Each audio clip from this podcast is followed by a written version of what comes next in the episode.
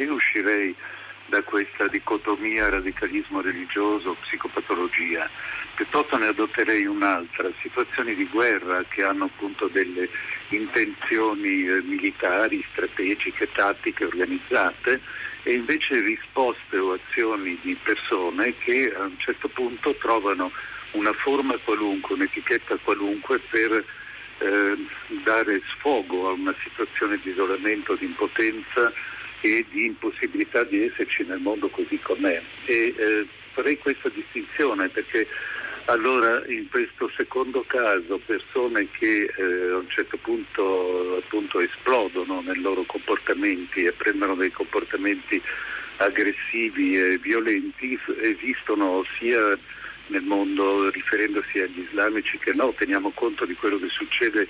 nelle cronache nere dei nostri paesi, in Italia, in Europa, non da arabi, islamici, eccetera, ma da persone normalmente, apparentemente ben integrate nel eh, loro mondo, senza essere degli estremisti religiosi che, o, che, o, di altro tipo. Cioè, quindi è una modalità di eh, risposta eccessiva e eh, distruttiva e mortale rispetto a certe situazioni di isolamento, di chiusura e di impossibilità di espressione. Da questo punto di vista l'etnopsichiatria che studia appunto si occupa delle modalità di espressione del disagio nei vari mondi, anche nelle varie epoche storiche,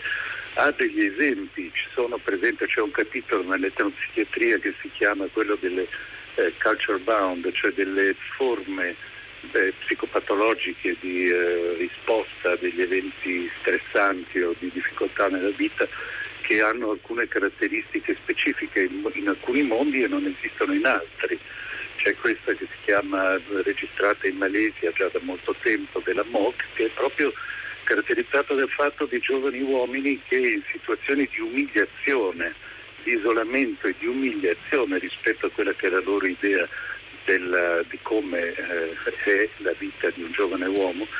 prendono a un certo punto questa pista eh, aggressiva con armi da taglio in Malesia e eh, colpiscono e cercano di uccidere o di ferire il maggior numero di persone possibili. Quindi io uscirei da questa, cercherei di capire, eh, ma ci vuole tempo e ci vuole attenzione, eh, che cosa succede alle persone che prendono questa pista distruttiva e violenta, che si tratti di afghani ma anche di italiani, perché voglio dire quello che succede all'interno dei microcosmi familiari in Italia dal punto di vista di violenza e di eh, sofferenza psichica è altrettanto importante. Quindi partirei proprio dallo eh, stato di umiliazione, di isolamento, di impossibilità di eh, immaginarsi in un futuro che i giovani, in particolare quelli che arrivano come questo ragazzo afghano, ma come tanti migranti, ma non solo migranti, appunto, eh, vivono come esperienza e che a un certo punto produce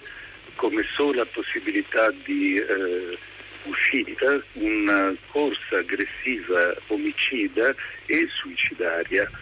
farei attenzione alle categorie psicopatologiche perché se le prendiamo per buone e diamo a loro tutto il campo, finisce che non ne capiamo più, non capiamo più il senso